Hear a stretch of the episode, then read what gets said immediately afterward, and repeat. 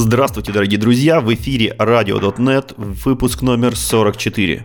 И всем привет в новом году.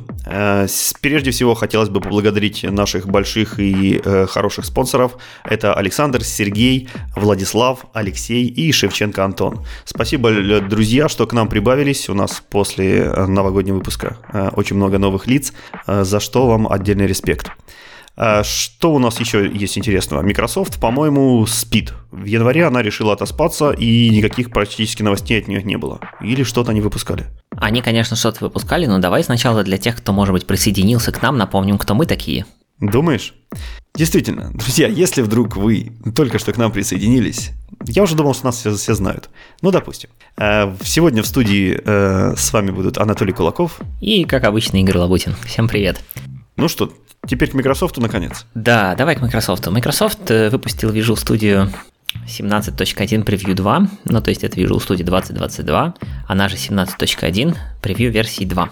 И там некоторое количество улучшений, изменений. Я, в принципе, сижу на 22-й студии, но не превьюшной версии, и меня более-менее все устраивает. Я подумываю, на самом деле, перейти на превьюшную, чтобы всякие такие клевые штучки иногда пробовать. И среди этих клевых штук, во-первых, они в очередной раз улучшили работу с Git'ом. То есть в Git клиент внутри студии Microsoft как-то довольно сильно вкладывается. И здесь они завезли некоторое количество, ну, с моей точки зрения, достаточно интересных изменений. Возможно, они будут вам полезны. Во-первых, вы можете теперь просто посравнивать два бранча. То есть вы можете взять два произвольных бранча и сказать, сравни, что между ними получится. Без создания там pull request, без всего. То есть что будет, если вы создадите pull request между ними?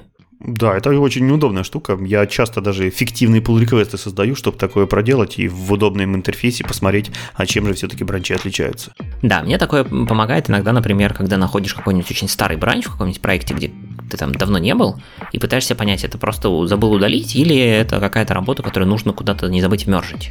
И вот тут сравнение бранчей там с текущим мастером довольно полезно, чтобы понять вообще, а что отличается.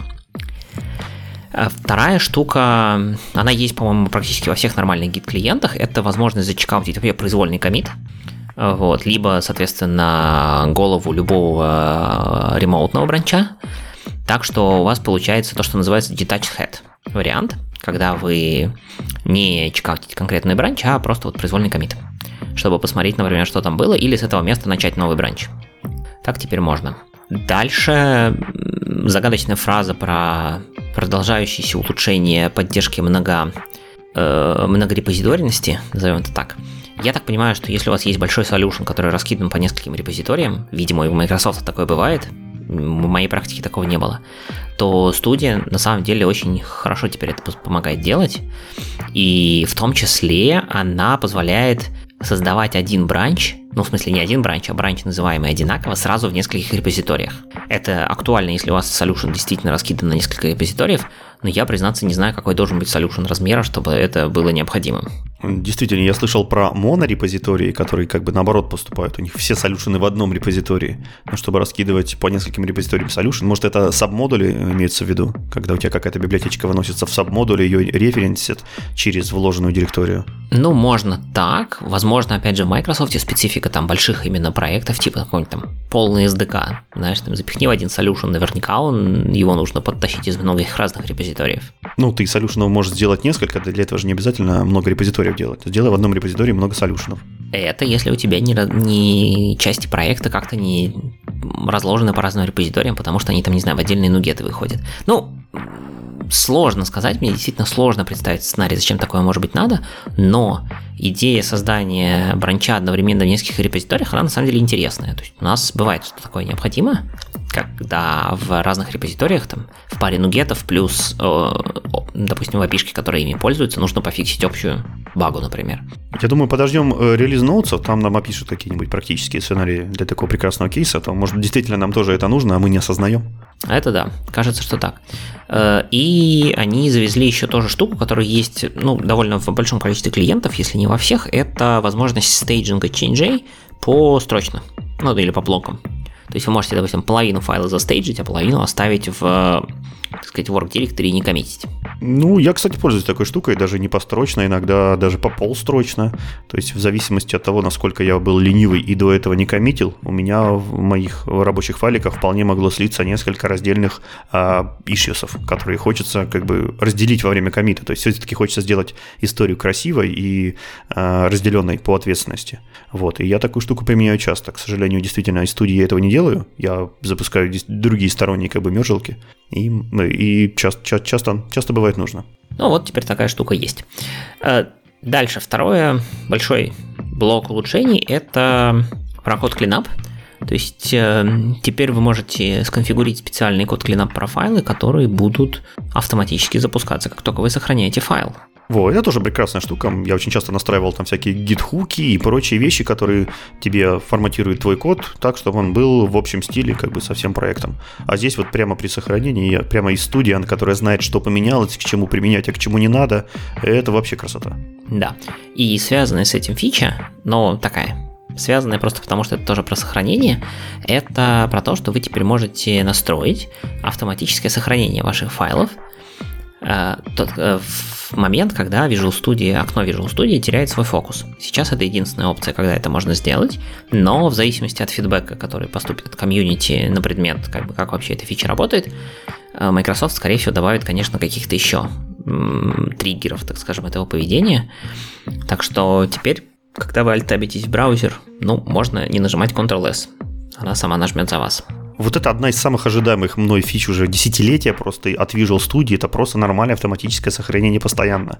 И вот немножко не доделали. Мне бы вот просто сохраняться всегда без всяких перемен фокуса. Поэтому, друзья, все вместе собираемся, идем, голосуем за фичу, чтобы сделали срочно нормальное сохранение без всяких фокусов, а просто сохранение по idle. Да, плюс еще надо сказать, что такое сохранение не будет триггерить код клинап. Это не то же самое, что ручное сохранение. Вот, то есть там есть некоторая разница. Если вы хотите код клинап, то нажмите ручками Ctrl-S.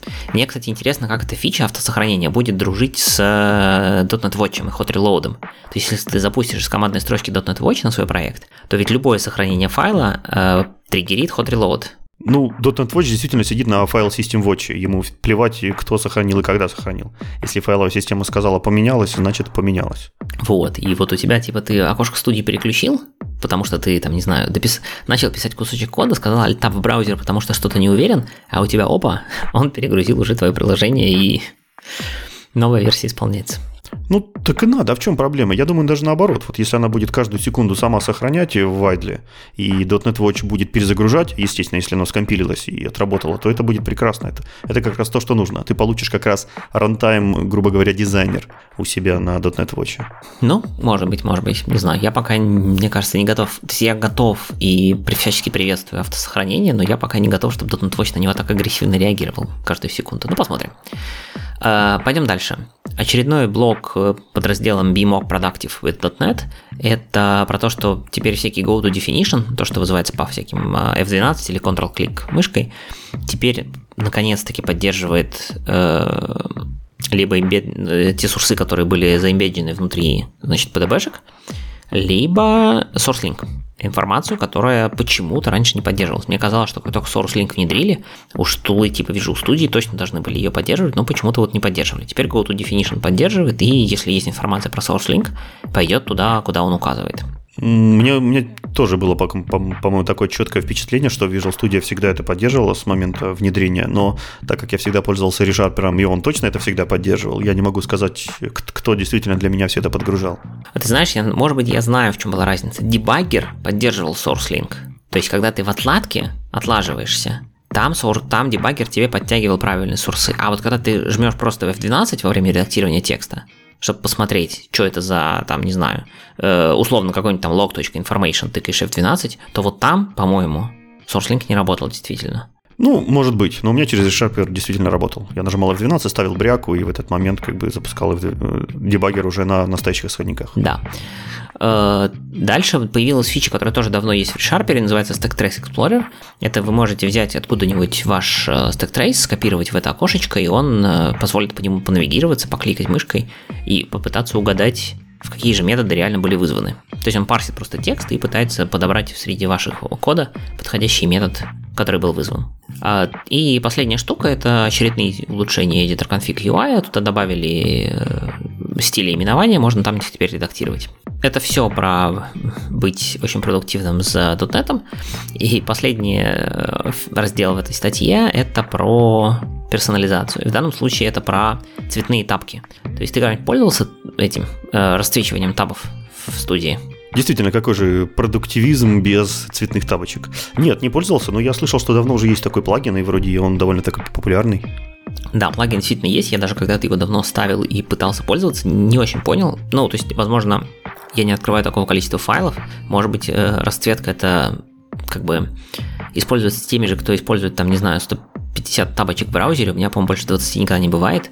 И после каждого как бы завершенного логического куска работы они все закрываются. То есть вот, ровно сейчас у меня одна единственная тапка в браузере открыта. А нет, две.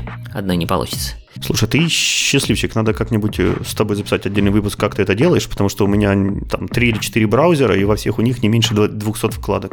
Ну вот нет, ну сейчас у меня два конкретно браузера, потому что Zencastr, которым мы пишемся, в том числе требует хрома, а в Firefox у меня открыт, собственно, Trello, в котором у нас карточки. Ну вот и все, больше у меня ничего не открыто.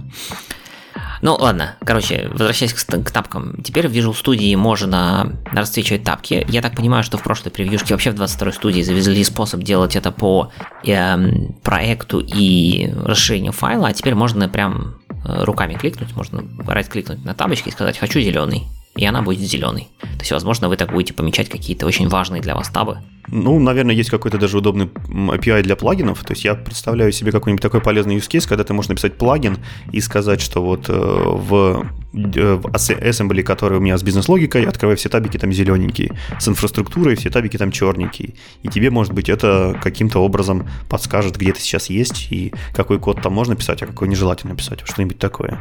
Ну, да, либо, например... в зависимости от того, редактировал ты этот файлик или нет, сравнив в Git. Ну, грубо говоря, является ли он сейчас changed или не является. Потому что ты пока навигируешься по коду, у тебя открывается там 100-500 табок, которые, значит, просто потому что ты туда сходил по F12, а те, которые именно ты редактировал, ну, вот они есть. Хотя, не знаю, Ctrl-Shift, что там, запятая, да, и все последние места редактирования на месте перед тобой. Да, да. Кстати, если вдруг кто не знает, действительно у ReSharper есть список последних отредактированных файлов. Это Ctrl-запятая или Ctrl-Shift от запятая. Это в зависимости от того, редактируемые или отсмотренные файлы. Еще есть один шикарный хоткей, это Ctrl-Shift Backspace. Он вас возвращает к тому месту, где вы последний раз что-то редактировали, что-то писали. Это вот самый, наверное, часто используемый после Alt-Enter у меня хоткей. Когда ты что-то пописал, потом пошел понавигировался и не хочешь искать, где ты это писал. Ты просто хочешь продолжить писать. В общем, Ctrl-Shift Backspace, и вы на месте. Ну вот, на этом все. Visual Studio 17.1 Preview 2. Больше пока про нее новостей нет. Хорошо, я тут и нашел интересную статьечку. Сталкивался в последнее время часто с людьми, особенно когда вышел .NET 6, которые снова начали путать, зачем нужен .NET 6, зачем .NET 5, где там среди этого всего .NET Standard и BCL и прочие вот эти глупости. Поэтому хотелось бы... вот с точки зрения текущих фреймворков посмотреть, а действительно ли нам нужен сейчас до сих пор .NET Standard, и когда его нужно использовать, когда не нужно использовать. И, кстати, подвернулась под руку статьечка. Поэтому давайте немножко вернемся к нашему .NET Standard и вспомним, а жив ли он или нет. На самом деле, действительно, он жив. Итак, для тех, кто пропустил или только что зашел в технологии, напомню, что .NET Standard — это некая спецификация или общий набор контрактов для API между всеми фреймворками, между всеми реализациями .NET.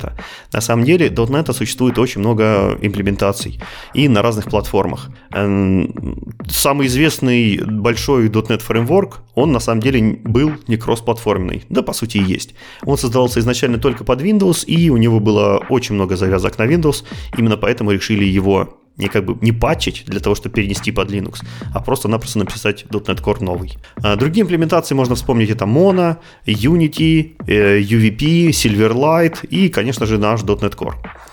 Здесь очень важный момент, который тоже может немножко запутать новичков, это в том, что нынешняя ветка .NET Core, которая кроссплатформенная, работает везде, под всеми операционными системами, под всеми платформами, рантаймами. Ее после .NET 3 ветки переименовали в .NET 5. И поэтому теперь у нас есть .NET 5, который, по правде, кросс-платформенный, который, по правде, новенький, переписанный, быстрый, красивый.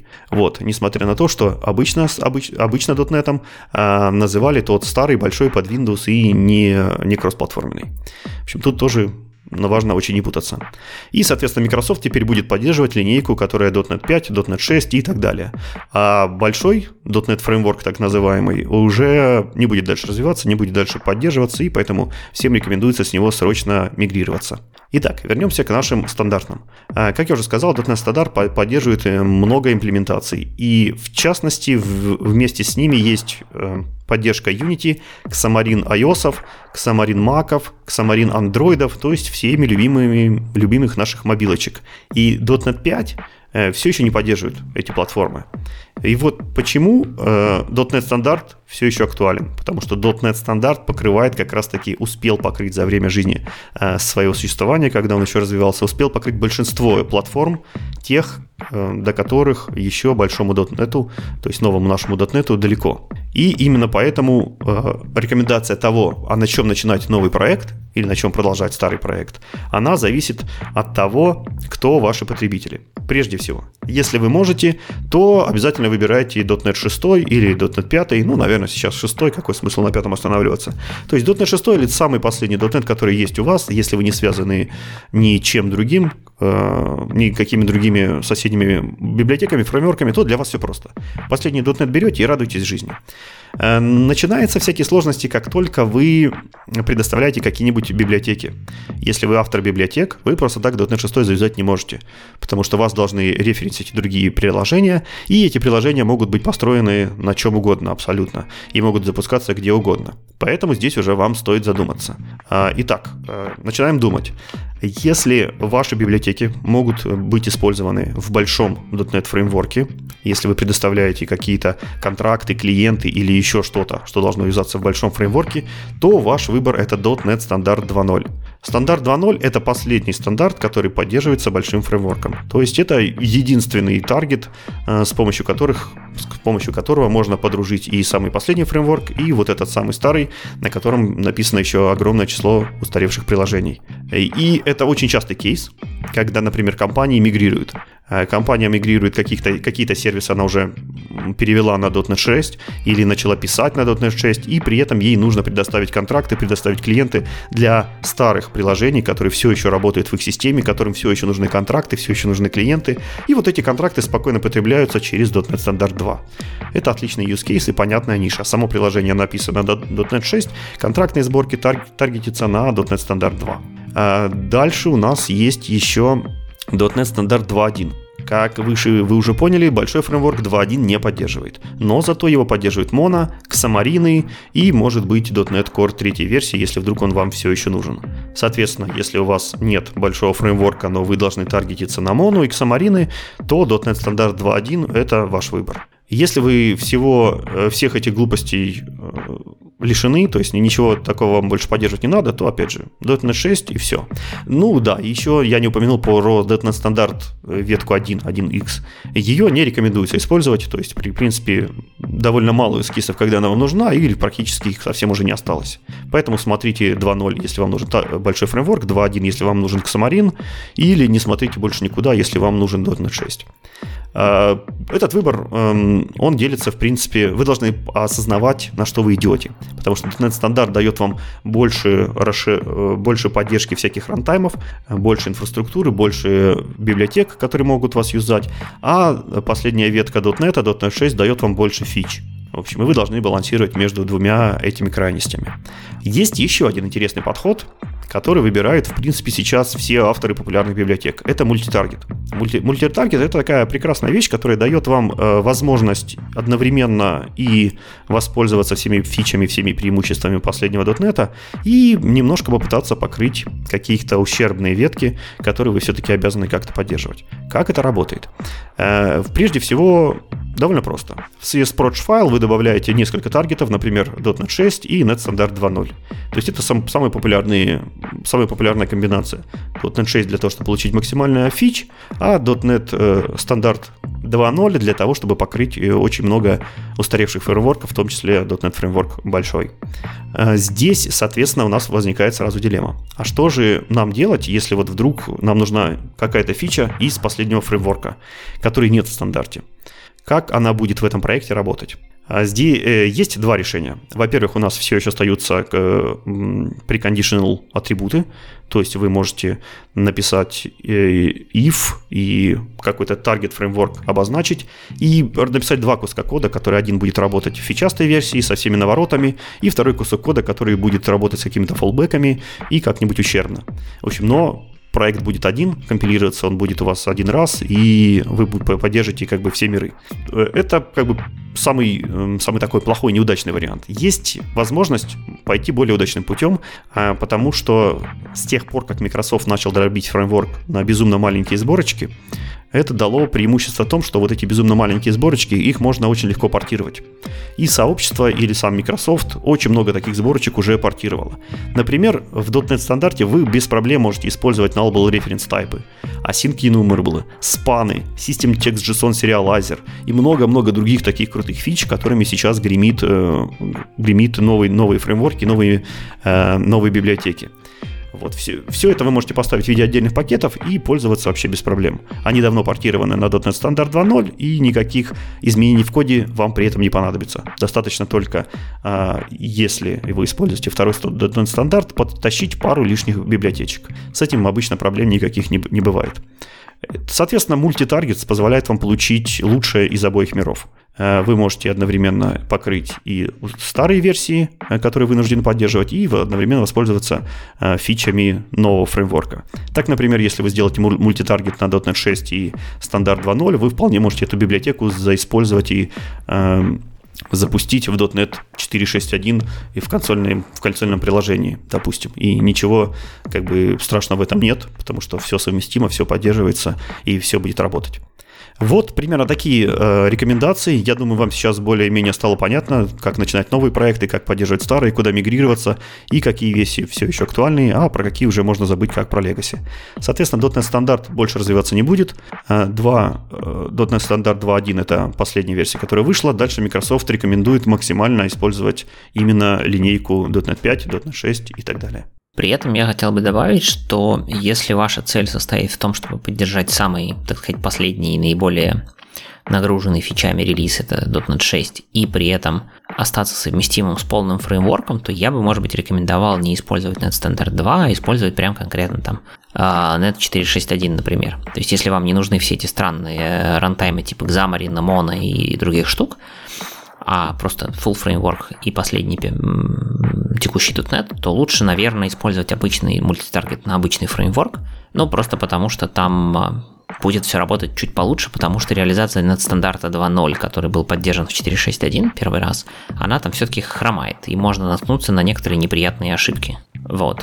Но тут, конечно, зависит от того, какие рантаймы вам нужны, и сколько вы готовы тратить времени на поддержку того или иного варианта. Да. Ну, надеюсь, вскоре мы все про это забудем, как про страшный сон, и уйдем все на одну ветку, которая будет поддерживать абсолютно все платформы. Кстати, в том числе новый UI. Да, новый UI. Про MAUI мы говорим почти в каждом выпуске. Потихонечку выходят новые превьюшки. Вышла очередная превью, уже номер 11, и она доступна вместе с уже вышеупомянутой Visual Studio 2022 17.1 Preview 2. Скороговорка почти получается. Там завезли некоторое количество новых вещей. Это новые стилизации под Fluent Design. То есть они потихонечку начинают стайлить контролы под правильные виндовые Fluent Design стили. Дальше сделали такую фичу, которая называется Multi-Window Apps, то есть вы теперь можете в одном приложении создать сколько угодно окошек. Они все будут доступны в специальном статическом property под названием application.current.windows, и вы там можете, соответственно, взять любое окошко, там закрыть его или активировать, или что с ним еще сделать, подвинуть куда-нибудь. Поскольку у нас появился C# 10, в котором появились новые всякие фичи типа global using и вот этого всего, то теперь новые шаблончики для MAUI приложений позволяют сказать, что я хочу implicit using, и у вас тогда начнут использоваться global юзинги, и количество юзингов в каждом файлике резко уменьшится. Немножко причесали типы вокруг iOS, macOS, tvOS, в общем, чтобы оно все было более-менее выглядело единообразно, и добавили новую, скажем так, документацию, то есть переделали, и теперь, я так понимаю, там полноценный новый портал, который содержит всю правильную latest документацию конкретно под MAUI. Ждем релиза все так же в втором квартале этого года. Надеюсь, что будет все вовремя. Будем следить. Отлично. Ну что ж, вроде с .NET, с Microsoft и официальными тулами разобрались. Пойдем немножко посмотрим вокруг сообщества. В сообществе интересная тема была. Кто-то очень сильно набросил на MediatR. И, в принципе, я сегодня расскажу вам про первую статьечку, но чтобы вас не напрягать. Надеюсь, в следующий раз мы дойдем все-таки до второй, где наброс отразился еще больше. Но обо всем по порядку.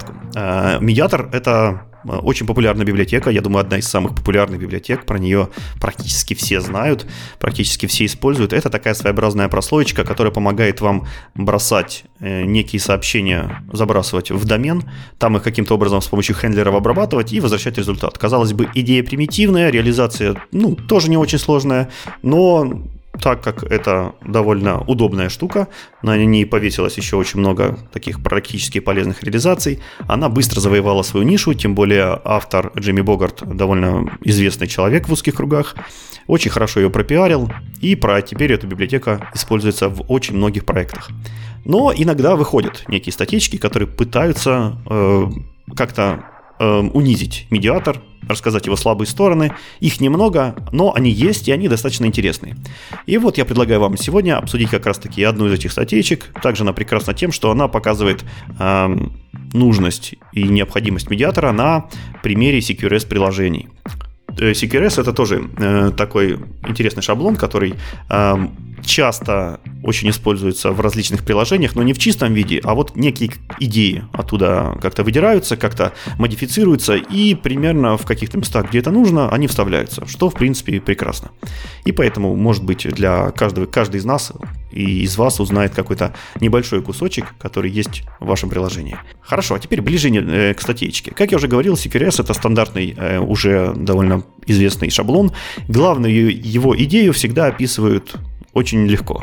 Вы должны разделить все операции, которые происходят с приложением, на read и write. То есть операции, которые читают, и операции, которые пишут. Из этого следует очень много преимуществ, из этого следует очень много там всяких выводов, оптимизаций и так далее. Мы сейчас касаться не будем. Если кому интересно, отдельно почитайте или послушайте наши предыдущие выпуски. Соответственно, продолжим развивать тему рида и врайта. Если у вас вдруг есть какое-то приложение, вы вполне можете начать рефакторинг вашего приложения с помощью того, что вы делите вот такие части, читающую и пишущую, например, из вашего юзер-сервиса. То есть разделите его на два интерфейса. User-read-сервис, куда перенесете все методы, которые читают информацию о пользователе, и user-write-сервис, которые пишут информацию о пользователе. Но обычно, когда вы начинаете это делать, постепенно, особенно когда сервисы у вас большие, когда операций много, вы приходите немножко к другому подходу. Вы каждую операцию заворачиваете в отдельный классик. То есть классик или команда, или классик query. И, соответственно, у вас получается query и команд классики. И в них вы запихиваете всю необходимую информацию для того, чтобы обработать, исполнить ту или иную операцию. И вообще, чтобы построить CQRS фреймворк, так называемый, вам всего-навсего достаточно 4 интерфейса, в каждом из которых будет по одному методу. Вот просто зацените. Вам нужен query handler, у которого есть единственный метод handle, который в качестве параметра принимает query и исполняет запрос и возвращает какой-то результат. И вам, соответственно, нужен query dispatcher. Это та фабрика, тот репозиторий, который вам будет находить необходимый хендлер и просто-напросто его запускать. И точно такая же ситуация у вас будет с команд-хендлером и команд-диспатчером, который точно так же и обрабатывает команды. В общем, здесь буквально по одному методу на 4 интерфейсика. Вот вам, в принципе, весь CQRS фреймворк. Все остальное — это уже как бы навороты, это уже какие-то дополнительные фишки и так далее. Кому-то они нужны, кому-то не нужны, не суть важно. Вместе с тем, когда у нас появились CDI-контейнеры, написать такой, заимплементировать диспатчер оказалось довольно-таки просто. Вы просто идете к сервис-провайдеру, запрашиваете у него команд-хендлер, с определенным типом, и он вам их возвращает. То есть DI-контейнеры прекрасно резолвят такую ситуацию. Единственное, что вам нужно сделать, это зарегистрировать все команд-хендлеры, которые есть в вашей системе. Это тоже несложно делается. Например, есть такая библиотечка, которая называется Scrutor. Она поддерживает регистрацию по договоренностям. Это значит, что вы можете писать выражение типа «возьми мою assembly», достань оттуда все классики, которые имплементируют iCommand Handler, и зарегистрируй их с их generic атрибутом в контейнере. А потом этот open generic атрибут можно, соответственно, закрывать в момент резолва. Все, это практически все, что вам нужно для того, чтобы декларировать CQRS Framework и, по сути, заимплементировать его. На это у вас не уйдет много времени.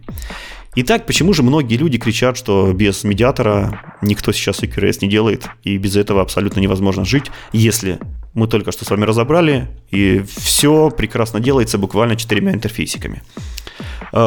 Зачем же нужен нам все-таки медиатор? И почему он нам в данном случае, автор пытается доказать, что он нам не подходит? Прежде всего, давайте рассмотрим. Как я уже говорил, медиатор больше похож на некую шинку. Шинку, которая находится в одном процессе и разбрасывает так называемые A-реквесты по вашему приложению. Самое интересное, что несмотря на то, что медиатор как бы считается практически обязательным атрибутом для любой реализации CQRS, у него нет самых базовых и основополагающих концепций. У него нет ни команд, ни query. Вот, казалось бы, единственное, что требует CQRS, это вот разделение на read-write, на command и query. Но нет, у медиатора этого нет, у него есть более обобщенный классик, который называется iRequest, там же у него есть iNotification и такие прочие ненужные нам для исследования вещи. Ну, в общем, разделения read и write нету. И это довольно сильно ограничивает возможности вашего приложения. Потому что обычно, если у вас есть разделение на read и write, на command и query, вы можете сделать какие-то вещи, зависящие от того, к чтению или к записи относится ваша операция. Ну, например, вы можете запретить модифицировать данные, если вдруг вы выполняете query. Ну, то есть тот же самый принцип, что нам просит и CQRS. Или вы читаете, или вы пишете. Вот это можно сделать на уровне контрактов, прямо на уровне кода, если у вас есть разделение и четкое понятие, что вот пришла query. Например, вы можете запретить сохранять данные, то есть запретить коммитить вообще транзакцию, если к вам пришла query. Ну, потому что по принципам CQRS query не может ничего менять и никакого смысла коммитить не должно быть. А если вы что-то поменяли, то это уже бага. Например, вы можете запретить возвращать модифицированные данные, если к вам пришла команда. Ну, потому что команда не может ничего возвращать, она должна только писать. Или, например, вы можете обработать коммит транзакции, если команда выполнилась успешно и все данные, которые нужны, она промодифицировала. И в конце концов, обычно после выполнения всех команд, уже когда все прошло успешно, вы об этом знаете, после успешного коммита вы хотите разослать всякие оповещения в том, что в вашем домене что-то поменялось, и отсылать так называемые нотификации. Опять же, все это нужно делать только если у вас отработала команда. Вот много таких очень полезных для жизни мелочей можно построить на том принципе, что команд и query у вас разделяются. Соответственно, с медиатором это не так. Они там не разделяются, и поэтому есть с этим какие-то тонкости. Также это дает преимущество на ревью. Вы довольно легко взглядом цепляетесь за вот эти команды, query и так далее, и на ревью вам понятно, где принципы CQRS нарушаются, где не нарушаются, и довольно легко отследить логику всей программы и логику автора, который пытался писать какой-то вот дополнительный код. Мы можем, конечно, ввести вот эти 4 интерфейса на основе медиатора, то есть пронаследовать от реквеста какие-то команды, понаследовать от реквеста query, но все равно это может ввести в заблуждение некоторых пользователей. А с другой стороны, зачем, если мы понимаем, что как бы вся реализация — это буквально 4 строчки. Непонятно, зачем это делать. Еще одним интересным аспектом того, почему используют медиатор, это то, что у него очень богатые возможности по расширению behavior.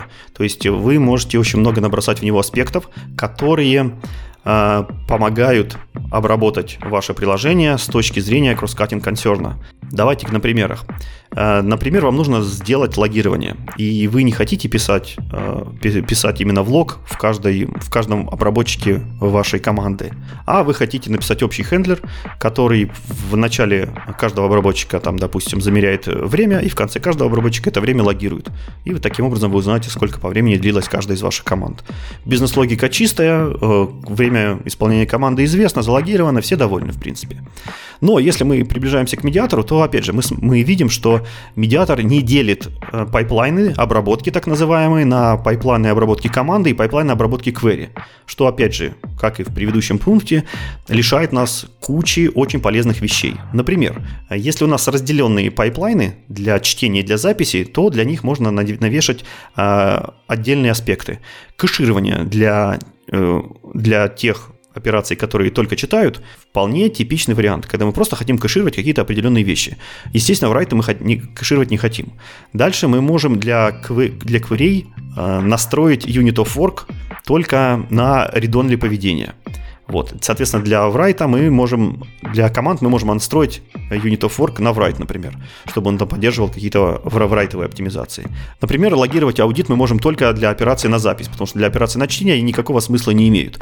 И вот таким образом, если мы разделим пайплайны обработки query и пайплайны обработки команд, у нас тоже появляется очень большой, мощный механизм, который помогает избежать ошибок как на этапе самого программирования, на этапе IntelliSense, на этапе доступных интерфейсов и команд, так и в том числе в момент код-ревью. В общем, тоже очень полезно. И все эти проблемы как раз-таки возникают в том, что у медиатора нет разделения на команды query и на read и write классы. Но это абсолютно не проблема, если мы делаем вот эти наших 4 вышеупомянутых интерфейсика, то есть у нас есть Command Dispatcher и Query Dispatcher, которые полностью умеют построить пайплайн, который лишен всех этих проблем и может подстраиваться под тип той операции, которую вы запускаете. Соответственно, вот автор как раз-таки и недоумевает, а зачем же вообще нужен тогда медиатор, и зачем вообще люди его так сильно используют, и вводят всю вот эту сложность в свой фреймворк, потому что чем больше вы используете каких-то внешних зависимостей, чем больше магии диспатчинга, обработки, аспектов, бихевиоров у вас есть, тем сложнее вам продебажить, разобраться, найти какие-нибудь ошибки, которые есть в этом фреймворке, и ввести новых членов в вашу команду, которые никогда с этой штукой не сталкивались. Вот такое интересное наблюдение. Да, здорово. Не пользовался, на самом деле, медиатором. Как-то так случилось. Либо писали все ручками, либо наши архитектуры не совсем были заточены на CQRS. Я просто тоже очень часто писал подобные системы и действительно никогда не пользовался медиатором, глядя на него и поснимая какую-то всю его сложность, я не понимал, зачем это делается. И вот я на своей шкуре полностью ощутил действительно вот эту гениальность всего вот этого разделения на четкие read-пайплайны и write-пайплайны, то есть насколько там пробрасывается кэширование, насколько там unit of work могут коммитить свои транзакции, когда нужно правильно поливать доменный объект нотификациями и прочее. Там настолько это красиво и грамотно выстраивается, что просто даже желание попробовать медиатор для чего-то не возникало, потому что сценарий он покрывает гораздо меньше и, по сути, вводит слишком такую абстракцию, которая абсолютно слабая. В общем, она очень-очень слабая. Она вас домен лишает огромного числа преимуществ. Ну и ладненько. Пойдем в другую часть. Пойдем в наши любимые garbage collector и все такое прочее. Наткнулся на интересную статейку, где сравнивается поведение приложения под full фреймворком 4.8 и 6-м .NET. То есть в большинстве случаев, как правило, то, что я видел, народ переходил с 4.8, те, кто был готов переходить, не спеша переползали на .NET Core 3, потом там на 5 .NET, потом на 6, и, видимо, за таким переходом, производительность где-то чуть лучше и так далее. А здесь ребята переписали с 4.8 на .NET 6 сразу, и вот поделились довольно интересными наблюдениями. Для начала о том, что за приложение. Приложение — это такой специальный, приложенька, которая контролирует камеры, точнее собирает информацию с камер, это порядка десятка камер, и, соответственно, обрабатывает порядка гигабайт, в секунду этих самых картинок, с попыткой, собственно, классифицировать, что же там происходит на каждой картинке. Общая идея в том, что в зависимости от того, что происходит на картинке, нужно, допустим, коробку с конвейера столкнуть или не столкнуть. что, как вы понимаете, добавляет некоторые интересности, потому что нужно это сделать вовремя. Очевидно. Если мы немножко задержимся с некоторым пониманием того, нужно ли столкнуть коробку, то коробка уедет дальше механизма, который ее умеет столкнуть, и все наши дальнейшие вычисления будут, в общем-то, бесполезны. И понятно, что здесь garbage collector в .NET и вообще .NET как таковая система может быть не очень идеальна, потому что garbage collector может в любой момент сказать: у нас, в общем, пауза, я тут собираю мусор. И понятно, что код в итоге написан так, что память используется минимально, то есть после выхода на какое-то стабильное состояние практически не должно лоцироваться новой памяти, чтобы garbage collector не паузил приложение, ничего не делал, в общем-то. Но иногда все-таки делать приходится, потому что какой-то алгоритм работает над этими картинками есть, и совсем без garbage collector никак. Собственно, что они выяснили после того, как смигрировались с 4.8 на .NET 6. Во-первых, выяснилось, что такая характеристика, как максимальное время паузы, в .NET 4.8 на их приложении они смогли добиться 13,5 миллисекунд. И я как бы со стороны своих бизнес-приложений смотрю на это и прям удивляюсь, потому что 13,5 это прям миллисекунд, это прям очень маленькая пауза. У нас как бы они бывают и больше. Но в шестом .NET оно упало аж до 4.9 миллисекунд, то есть практически в 2, даже в 3 раза, почти. И это прям здорово.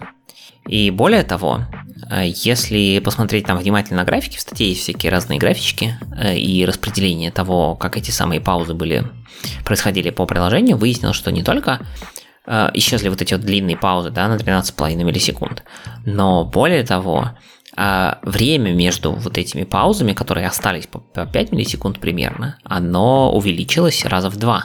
То есть они стали, вот эти самые garbage collector стали происходить раза в 2 меньше. Хотя, казалось бы, всего-то переписали приложение на новый фреймворк, и логика приложения не поменялась, то есть не стало где-то меньше аллоцировать память или еще как-то, аллокации памяти столько же. Но garbage collector работает в 2 раза меньше, срабатывает в 2 раза реже, и при этом все работает так же с точки зрения перформанса. Да, впечатляет. Слушай, отличные цифры. А у них там были какие-то алгоритмы, которыми специально оптимизировали ГЦ или что-нибудь в этом духе? Делали какую-то магию с этим? Ну, они делали магию, но это ровно та же магия, которая на 4.8 и на 6. Нет, это все чисто из-за рантайма. То есть в .NET 6 настолько смогли заоптимизировать рантайм, что и garbage collector конкретно, что он теперь вот работает быстрее.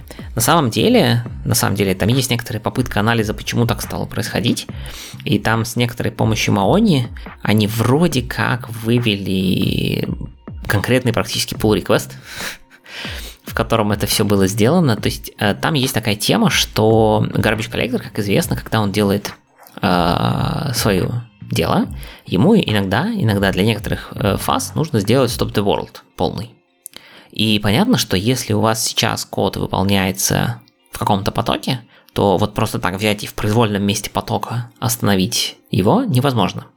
Его можно останавливать только в определенных местах, это называется сейфпоинты, если я правильно помню.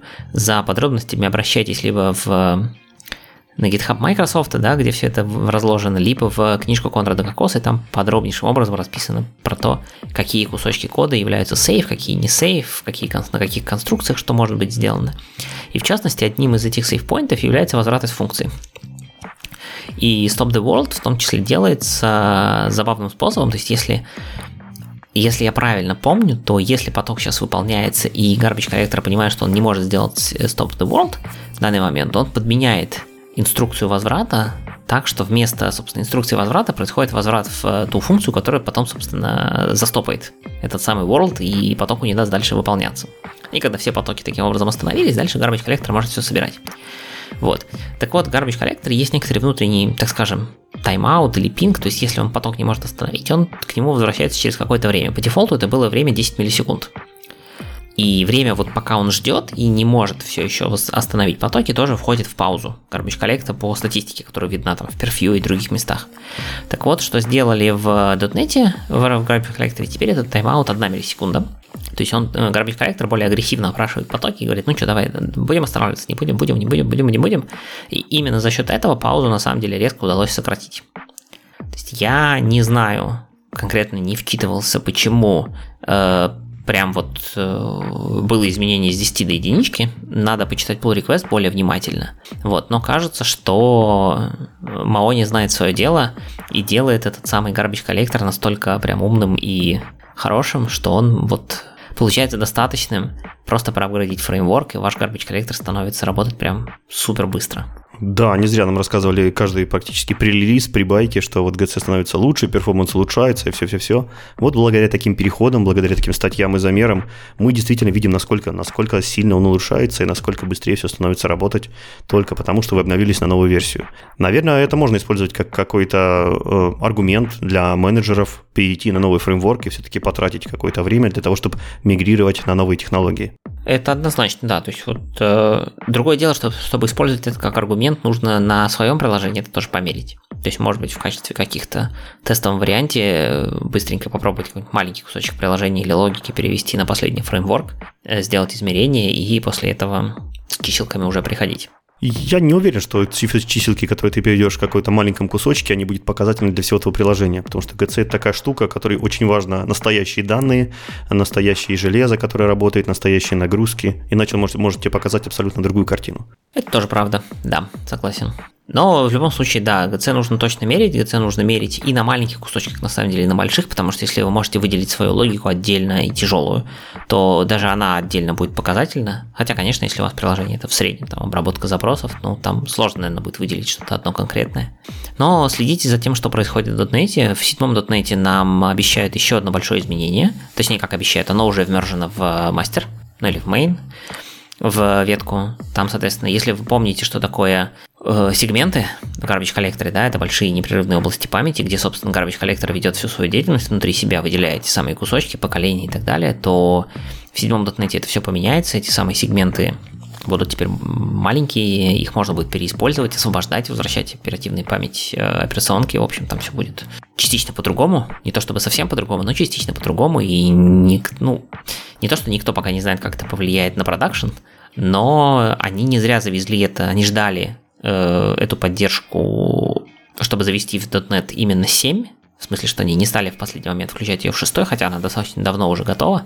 Вот, видимо, очень сильно хотят это все потестить на ранних версиях, и чтобы у них был почти год, чтобы все это хорошо подтюнить. Ну и вообще, в принципе, .NET развивается в плане перформанса не только в GC, но и просто во всех остальных и инструментах, и библиотеках, и рантаймах, и в компиляторах, и в анализаторах. В общем, во все стороны. Поэтому тут недостаточно мерить только GC. Здесь можно мерить абсолютно все подряд. А лучше все просто переводить, и у вас точно будет быстрее. Мне кажется, это правило будет работать практически для всех проектов. Это точно. Давай дальше. Я наткнулся на то, что почему-то не все в мире разработчики знают о том, что красивые диаграммы можно составлять с помощью кода, и поэтому решил подробнее вам рассказать про один из замечательных инструментов, который называют Mermaid. Это как бы русалочка по-английски. И смысл этого инструмента заключается в том, что вы можете описывать различные графики, различные диаграммки, различные блок-схемы, графы в виде простого кода. Ну, не совсем кода, а в виде синтаксиса, который приближен немножко к коду. Например, если вы знаете Markdown, или когда напряжетесь и выучите синтаксис Markdown, то можете считать, что уже вполне способны программировать диаграммы с помощью текста. Как я уже сказал, Mermaid — это специальный язык разметки, который позволяет вам визуализировать различные диаграммки, чатики и так далее. Его прелесть заключается в том, что он может не только писать диаграммы в виде отдельного как бы файлика, но и встраиваться в абсолютно очень много в какие системы форматирования. Например, в тот же самый Markdown. Вы можете писать текстом Markdown, потом вставить красивый график и пойти писать дальше. И у вас уже появляется не просто какой-то голый некрасивый набор текста, а красивые диаграммки, объясняющие, что вы вот умный чувак, еще умеете диаграммки рисовать. Удобная штука. И самый главный принцип, почему стоит на это смотреть, почему это удобно, потому что вы можете уже сделать какую-то графику в виде кода. В чем прелесть делания всего в виде кода, в том числе графиков, CI, DI-контейнеров и прочее. Почему люди и разработчики как-то в последнее время все хотят сделать с помощью кода. Вывод очень прост, потому что это дает вам все те преимущества, которые вы уже привыкли видеть в своем коде. Например, то же самое Git-версионирование, с помощью которого вы можете посмотреть, кто этот файлик редактировал, когда редактировал, почему, если к нему привязаны какие-то ишисы, и откатиться на нужную версию, сделать бранч, поэкспериментировать, откатить бранч, удалить и так далее. Залить, например, залить это бранч на какую-то систему автоматизации. Если мы говорим о документообороте, то вы вполне можете залить это на свой CI-сервер, отрендерить там эти документы в какой-то уже понятный формат, там, в PDF или в HTML, и развернуть документацию, допустим, для вычетки каким-нибудь специальным QA, который вычитывает документацию. Ну, то есть вы просто можете работать с этим как с обычным кодом, а с документами. С документами, с графиками, с какими-то спецификациями, с описаниями контрактов и так далее. В общем, все это вам позволяет делать вот этот прекрасный движок. Немножко о поддерживаемых типах диаграмм. Их на самом деле много, я назову вот самые, наверное, популярные. Прежде всего, это флоучат. Это способ, с помощью которого вы можете описывать какие-то графы, направленные, ненаправленные, блок-схемы, какие-то любые фигурки, какие-то стрелочки, линиями как-то их соединять. В общем, все вот эти блок-схемы, графы, которые вы можете видеть, вы можете их описать в виде простого, понятного текстового синтаксиса, и уже сам движок отрендерит этого в красивые картинки. Картинки можно рендерить абсолютно любого формата, там PNG, SVG, в общем, во все, что вам удобно, в любом размере, в любом качестве расширения, настраиваемо, красиво, с темами и так далее. Соответственно, еще популярная штука — это секвенс-диаграммы. Это, наверное, самые популярные диаграммы, которые я использую. Они очень удобны, когда вам нужно показать какое-то взаимодействие между различными элементами вашей системы. Например, когда запрос пошел к одному сервису, вернулся от другого, принял данные от третьего, скомбанил это все в четвертом и отослал пятому. Вот это шикарно рисуется в секвенс-диаграммах. Круговые диаграммы, вот эти пироговые, да, пайп-чарт, можно их назвать пироговым диаграммом, правильно? Ну, вот когда вы пирог захотите сделать. Соответственно, очень тоже нужная в природе вещь. Очень часто бывает полезно показать там какие-то относительные циферки на основании ее. Диаграммы Ганта тоже поддерживаются. Класс-диаграммы – это вот штука, которая больше близка людям из UML. Там можно расписать классики, какие у них есть атрибуты, какие взаимосвязи между этими классиками и прочие вот эти вещи. Интересная новинка, которая недавно появилась, сейчас является в экспериментальной версии, это Git-граф. То есть вы можете нарисовать вот эти красивые точечки с бранчами, с коммитами, с мержами, с пул-реквестами и показать вот их так наглядно и красивенько. Вот это то, что вот первое бросается в глаза. На самом деле там диаграмм немножко больше. И, в принципе, одна из самых главных фишек именно вот этого движка в том, что все диаграммки более или менее нормальные, красивые. Ну, то есть на них можно смотреть и при этом не плеваться. Поэтому, выучив довольно несложный синтаксис, вы получаете довольно прилично сделанные красивые диаграммки, которые можете интегрировать абсолютно куда угодно. Кстати, интеграция – это еще одна из самых крутейших фишек, которые есть у Mermaid, потому что интегрироваться он может просто в огромное число всего. Прежде всего, это Live Editor, то есть вы прямо в браузере можете открыть специальный редактор, внутри которого начать писать этим синтаксисом, и он у вас в реальном времени будет рендерить какой-то там превью. Опять же, вы из него сможете там заэкспортить, вставить, сохранить, копировать, расшарить, все это есть. Но интересна именно интеграция этого движка с остальными системами, где есть вообще текст, документация, графика. Например, прежде всего, нативная поддержка есть у GitLab, который прямо в своей документации позволяет вам наряду с Markdown вставлять вот эти графики. У Azure DevOps он тоже поддерживает в своей вики эти графики. Для этого ничего вам ставить не надо, никаких сторонних плugинов. Интересен еще Rider, он тоже не прошел мимо. Прям нативная поддержка в Rider. Ставите одну галочку просто в настройках, и все. И у вас все редмишки рендерятся с поддержкой красивых графиков. Огромное число блогов, CMS-ок, вики, из IDE-шек еще важно упомянуть VS Code, Sublime, Vim, Emacs, все-все-все, что вам может прийти в голову, абсолютно все интегрируется и показывает там красивые графики. Для самых больших извращенцев, которые хотят поддерживать эти красивые графики даже в тех местах, где их не поддерживает основной сайт или основной движок, есть расширение для браузера, который перехватывает страничку, ищет специальную разметку и заменяет эту разметку с помощью уже отрендеренных красивых диаграммочек. Такой замечательный движок, опять же, его прелесть в том, что есть большинство необходимых диаграмм, они красивенькие, Они довольно быстренькие, и у него шикарная интеграция просто совсем подряд. А минусы, наверное, можно назвать у него то, что не все диаграммы, которые существуют в мире, им поддерживаются. Это довольно-таки свежий движок, довольно хипстерский, поэтому всякие страшные вещи типа UML и всего его множества многообразия он не поддерживает. В таких случаях, может быть, вам придется свалиться в такую штуку, которая называется Plant UML. Plant UML — это такой самый большой, наверное, самый навороченный, самый раскачанный, самый крутой в плане поддерживаемости различных диаграммок движок. Естественно, он поддерживает весь набор UML-ев. Там в общем, много-много всего я не буду перечислять. Из тех, что мне необходимо было, и я пользовался, это майндмапы. К сожалению, их до сих пор в Mermaid не завезли. И можно рисовать простенькие формочки. Прямо вот в виде маркдауна вы пишете, как описываете формочку, там буквально 3 кнопочки, 1 чекбоксик и там 5 выпадающих списочков. Тоже более или менее прилично работает. Из критических проблем — это в том, что он отвратительно ужасен, то есть те диаграммы, которые он генерит, у них интерфейс просто убогий, очень-очень убогий, просто мега убогий. Ну и он написан на Java, поэтому никаких легковесных и красивых и быстрых интеграций вы мечтать как бы уже все больше не можете. Но если вам вдруг нужно, то вот такой fallback-план есть. Кажется, это все, что у нас есть по диаграммкам.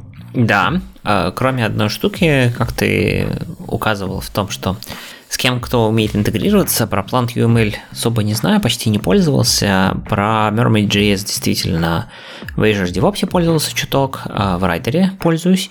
И сейчас появилась issue. Сейчас это вот за 4 дня до того, как мы пишем этот подкаст, появилась issue в roadmap GitHub про то, что они собираются это поддержать в самом GitHub в течение Q1 этого года. Так что, может быть, через пару-тройку месяцев мы увидим нативную поддержку Mermaid.js прямо в GitHub. Вот это прекрасная штука, потому что сейчас в GitHub, к сожалению, никаких векторных вот таких понятных красивых диаграмм, их нет. Поэтому люди извращаются, они это рендерят как-то в SVG, потом каким-то образом вставляют, но это опять же лишние шаги, лишние экшены и...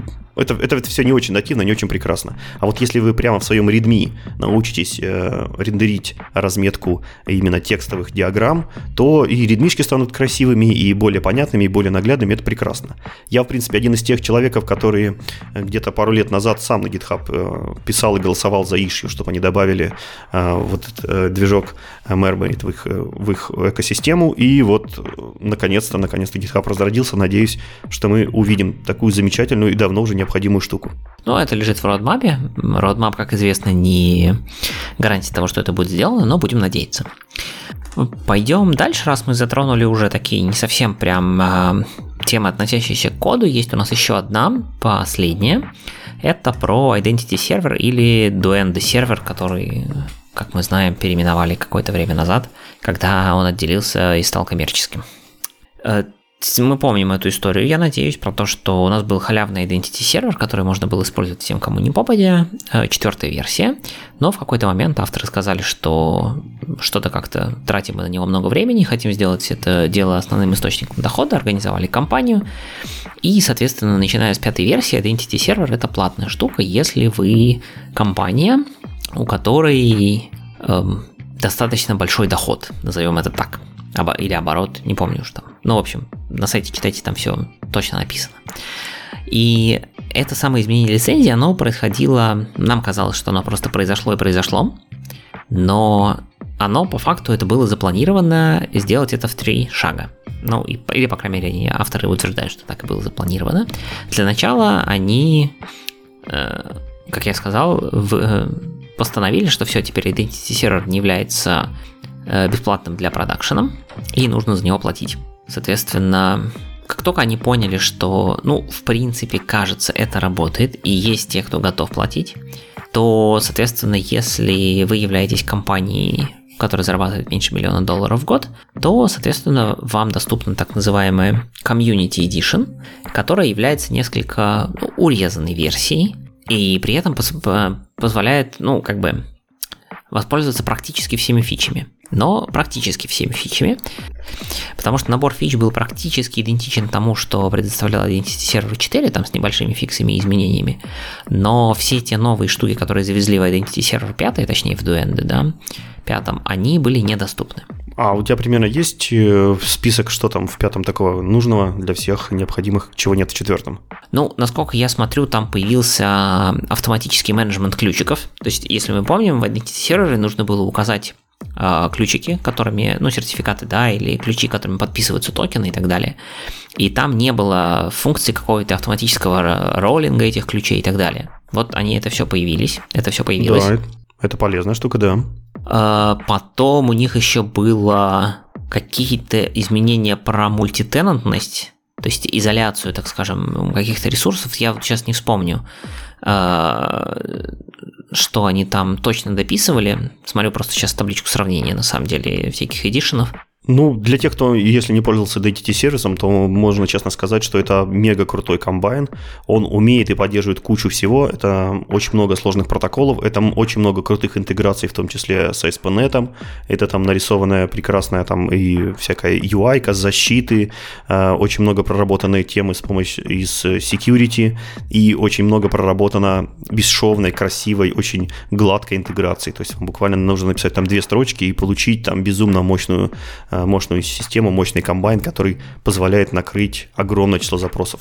Ну, то есть, когда эта штука потребовала каких-то денег, когда она перешла в платный сервис, это, наверное, первый раз, когда я вот не осудил приложение, которое вдруг было бесплатным, а потом стало платным. В общем, это действительно такая работа огромная проделана, что огромное спасибо ребятам, что они вообще это делали. Да, так вот, ты прав, что оно действительно прям бесшовно и довольно круто поддерживало очень много всяких фич, но на самом деле не все. То есть, например, если у тебя был какой-нибудь там, не знаю, фронтенд, и тебе хотелось написать какую-то авторизацию в нем через там authorization code, по-моему, да, flow, то тебе нужен какой-то бэкэнд. Возможно, у тебя даже есть какой-то бэкэнд, но тебе нужно было там выставлять некоторое количество специальных эндпоинтов. Они, конечно, выставляются там в пару строчек, но все-таки. Они, соответственно, вот еще одна штука, которую они сделали специальную BFF Hosting Library, то есть библиотечка, которая автоматически предоставляет бэкэнд for фронтенд именно для single-page applications. Ну и вот такие штуки, которые более удобно позволяет им пользоваться. То есть динамическая загрузка внешних всяких провайдеров, которые вы, возможно, используете, ну и так далее. То есть много-много-много-много разных таких мелочей, которые улучшают юзабельность этой штуки. Вот. Они были недоступны в Community Edition, доступны, соответственно, в платной версии. Так вот, новость состоит в том, что это дело прожило год, и у них появилась статистика, сколько, собственно, у них получилось платных лицензий и сколько получилось бесплатных лицензий, которые они раздали. Только не говори, что платных они не собирали и решили вообще закрыться. Нет, они насобирали их одинаковое количество. То есть половина лицензий, которые у них сейчас выданы за вот этот последний год, это платные лицензии, половина это бесплатные. Я не пойму, или бесплатных так мало, или платных так много, что-то у меня в голове не сходится. Каким это образом может и бесплатных, и платных быть одинаково? Тем более, что цены у них не такие уж и гуманные на платной версии. Ну вот, значит, достаточное количество больших компаний решило заплатить им, но при этом есть и маленькие компании, которые продолжают пользоваться и получают тем самым, смогли получить ту самую Community Edition, подтвердив, что у них доход не очень большой за год. В результате они сказали следующее, что мы поняли, что, собственно, прошел год, все живет как хотелось, мы вполне получаем достаточно много денег за платные лицензии, и поэтому сейчас вот они готовят к выпуску 6-ю версию IdentityServer, который вот-вот-вот скоро выйдет, и в нем будет одно важное изменение. В Community Edition, который, соответственно, будет все так же бесплатен для компаний, у которых оборот за год составляет меньше $1 миллион, будут абсолютно все те фичи, которые сейчас есть в Enterprise Edition. Шикарная новость, прекрасно, вот то, что надо.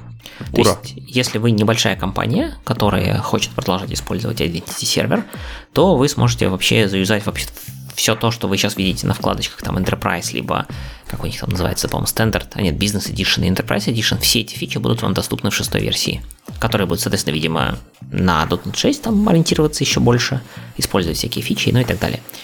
Вот.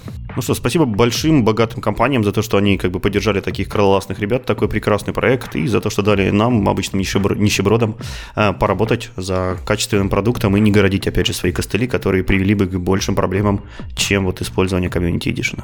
Да, и они это называют Fair Trade Software License, и на самом деле был некоторый такой, ну не тред, а такая движуха в Твиттере на предмет того, что, вообще говоря, кажется, что это один из самых, может быть, разумных способов к тому, как вообще поддерживать open source и вообще монетизировать это все вокруг. То есть собирать деньги с очень больших компаний, которым это будет стоить не так много, но за счет этого давать возможность пользоваться всем остальным маленьким. Ну да, но чтобы вот на такой рынок выйти, тебе действительно нужно было до этого там 10 лет пахать за бесплатно практически, раздавать свой сервис всем подряд и делать его лучшим как бы решением в мире, и при этом все это делать на халяву. Вот тогда действительно это может выстрелить. Ну, в общем, вот посмотрим, как это будет жить дальше, посмотрим, что они скажут еще через годик, посмотрим, может быть, будет еще некоторое количество проектов, которые последуют такому же принципу, но будем следить. Хорошая практика, как всегда, пожелаем авторам удачи, отличный сервис и успехом им на этом непростом поприще. Ну что, надо завершаться на сегодня? Или у нас есть еще что-нибудь? Давай немножко пробежимся по подкастам. Мы за эти новогодние праздники что-то там послушали. Если честно, то не было прям таких шикарных, больших, много интересных выпусков, но несколько самородков нашлось. И вот мы спешим вам их порекомендовать. Прежде всего, подлодка 243 «IT в кино». Это подкаст с Романом Беловым. Роман известен очень многим людям, которые с ранних лет увлекаются .NET. Он работает в JetBrains и раньше работал над именно .NET направлением. Сейчас он работает в других направлениях, но не суть важно. А меня поразило больше всего это его хобби. Оказывается, Роман очень плотно связан с голливудскими компаниями, да вообще с компаниями российскими в том числе, и очень сильно погружен в фильмопроизводство.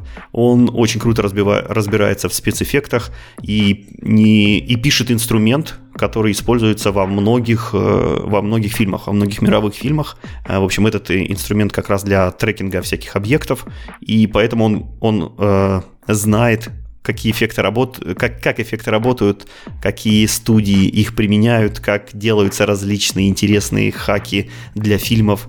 Очень много баек и историй про актеров, про различные интересные решения в киноиндустрии. В общем, все то, что Роман поведал за этот там огромный действительно выпуск по меркам этого подкаста. В общем, я прослушал на одном дыхании, просто не прерываясь ни на секунду. Очень много интересных историй, очень много интересных вещей открылось вообще о том, как это все снимается, как это все делается, как производятся фильмы, каким образом визуальные эффекты влияют на них, и вообще, где разрабатывается, как применяются визуальные эффекты, что для этого нужно сделать, чтобы построить качественный конкурентный продукт на этом поприще. В общем, казалось бы, что такая индустрия довольно отсталая, потому что мы практически ничего о ней не слышим, практически ничего о ней не знаем, по крайней мере, в нашем кругозоре, на наших конференциях. Но там творятся вообще абсолютно безумные и прекрасные вещи. Да, и продолжая тему подлодки, хочу сказать, что IT в кино действительно шикарный выпуск. Я его прослушал практически всей семьей вместе с детьми. Мне тоже было интересно. Следующий выпуск, который я тоже хотел бы сказать, это 245-й, чуть-чуть позднее у них вышел, про IDE-шки. Все наверняка слышали про JetBrains Fleet, ну или не слышали, а может быть как-то знаете теперь, что вот есть такая JetBrains Fleet. Она находится в каком-то довольно раннем превью, насколько я понимаю, но это взгляд JetBrains на то, как должно выглядеть современное IDE. И вот 245 выпуск пришел как раз Максим Шафиров, который много что знает про JetBrains, и это был не рассказ про Fleet, это был рассказ про то, что такое вообще IDE в современном мире, как на это можно смотреть, как вообще туда вписывается все то, что делает JetBrains, включая весь remote development. То есть у JetBrains, как известно, есть три, не назвать продукта, но что-то похожее на продукт. Это Projector, Gateway и Fleet. И вот как это все связывается вместе, как это все влияет на разработку и вообще какой взгляд по крайней мере, лично у Максима на состояние дел в современном разработке IDE-шек. Очень тоже рекомендую послушать. Прям довольно такой цельный взгляд на то, что там происходит. Ну и Максим всегда прекрасно рассказывает, его удобно слушать и классно слушать абсолютно на любую тему, на любых лекциях, на любых выступлениях, поэтому тоже обратите внимание. И про Fleet тут хочется сказать, что мы про нее в нашем подкасте не говорили по одной простой причине, что там .NET, как всегда, обделен. .NET пока нет, но по инсайдерской информации мы не скажем от кого, мы знаем, что .NET туда добавляется, .NET там скоро будет, и как только он будет, мы обязательно подробнее вам расскажем, что это такое, зачем она нужна и с чем ее едят. А пока не трогайте его, там нет .NET. Шутка. Последний подкаст, который я хотел бы порекомендовать, называется подкаст «Новый подкаст 2» после правок Final Doc, если вы хотите его найти. Ссылка будет, конечно, в описании. И подкаст, он такого стиля больше разбора полетов, если вы знаете, о чем я. Но конкретно один выпуск называется «Стартапы и инвестиции», где приглашенным гостем был Леонид Игольник. И если вам интересно знать вообще, что такое стартапы, вам интересно знать всю эту терминологию про то, что такое раунд инвестиций, как там, если вы вдруг стали инвестором стартапа, когда вам положены акции, когда вы вернете свои деньги, или что будет, если вы их не вернете, то берете этот выпуск, слушайте от начала и до конца. Там нон-стоп история, то есть без практически каких-то отвлеченных разговоров от начала до конца, как живет стартап. Когда к нему приходят деньги, когда от него деньги уходят, и что делать основателям, что делать, когда появляется совет директоров, и так далее, и так далее, и так далее.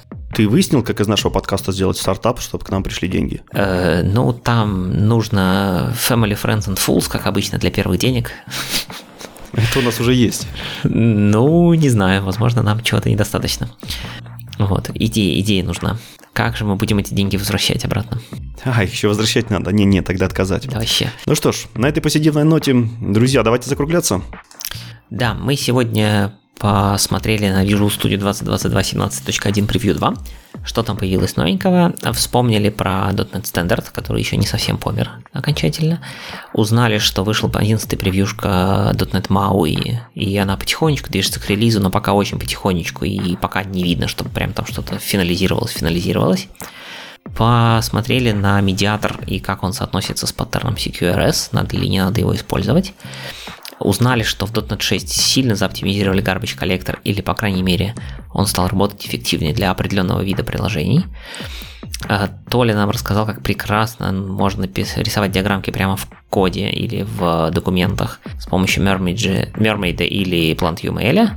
И узнали, что Duende или IdentityServer прекрасно себя чувствует в формате новой коммерческой компании, и то, что начиная с 6-й версии, комьюнити-лицензия, которая бесплатная, будет содержать полноценный набор фич, такой же, как Enterprise-версия. А также поделились с вами выпусками, которые мы подслушали за эти дни. Это точно. И это был 44-й выпуск Radio.net. С вами были Игорь Лобутин и Анатолий Кулаков. Всем счастливо. Пока.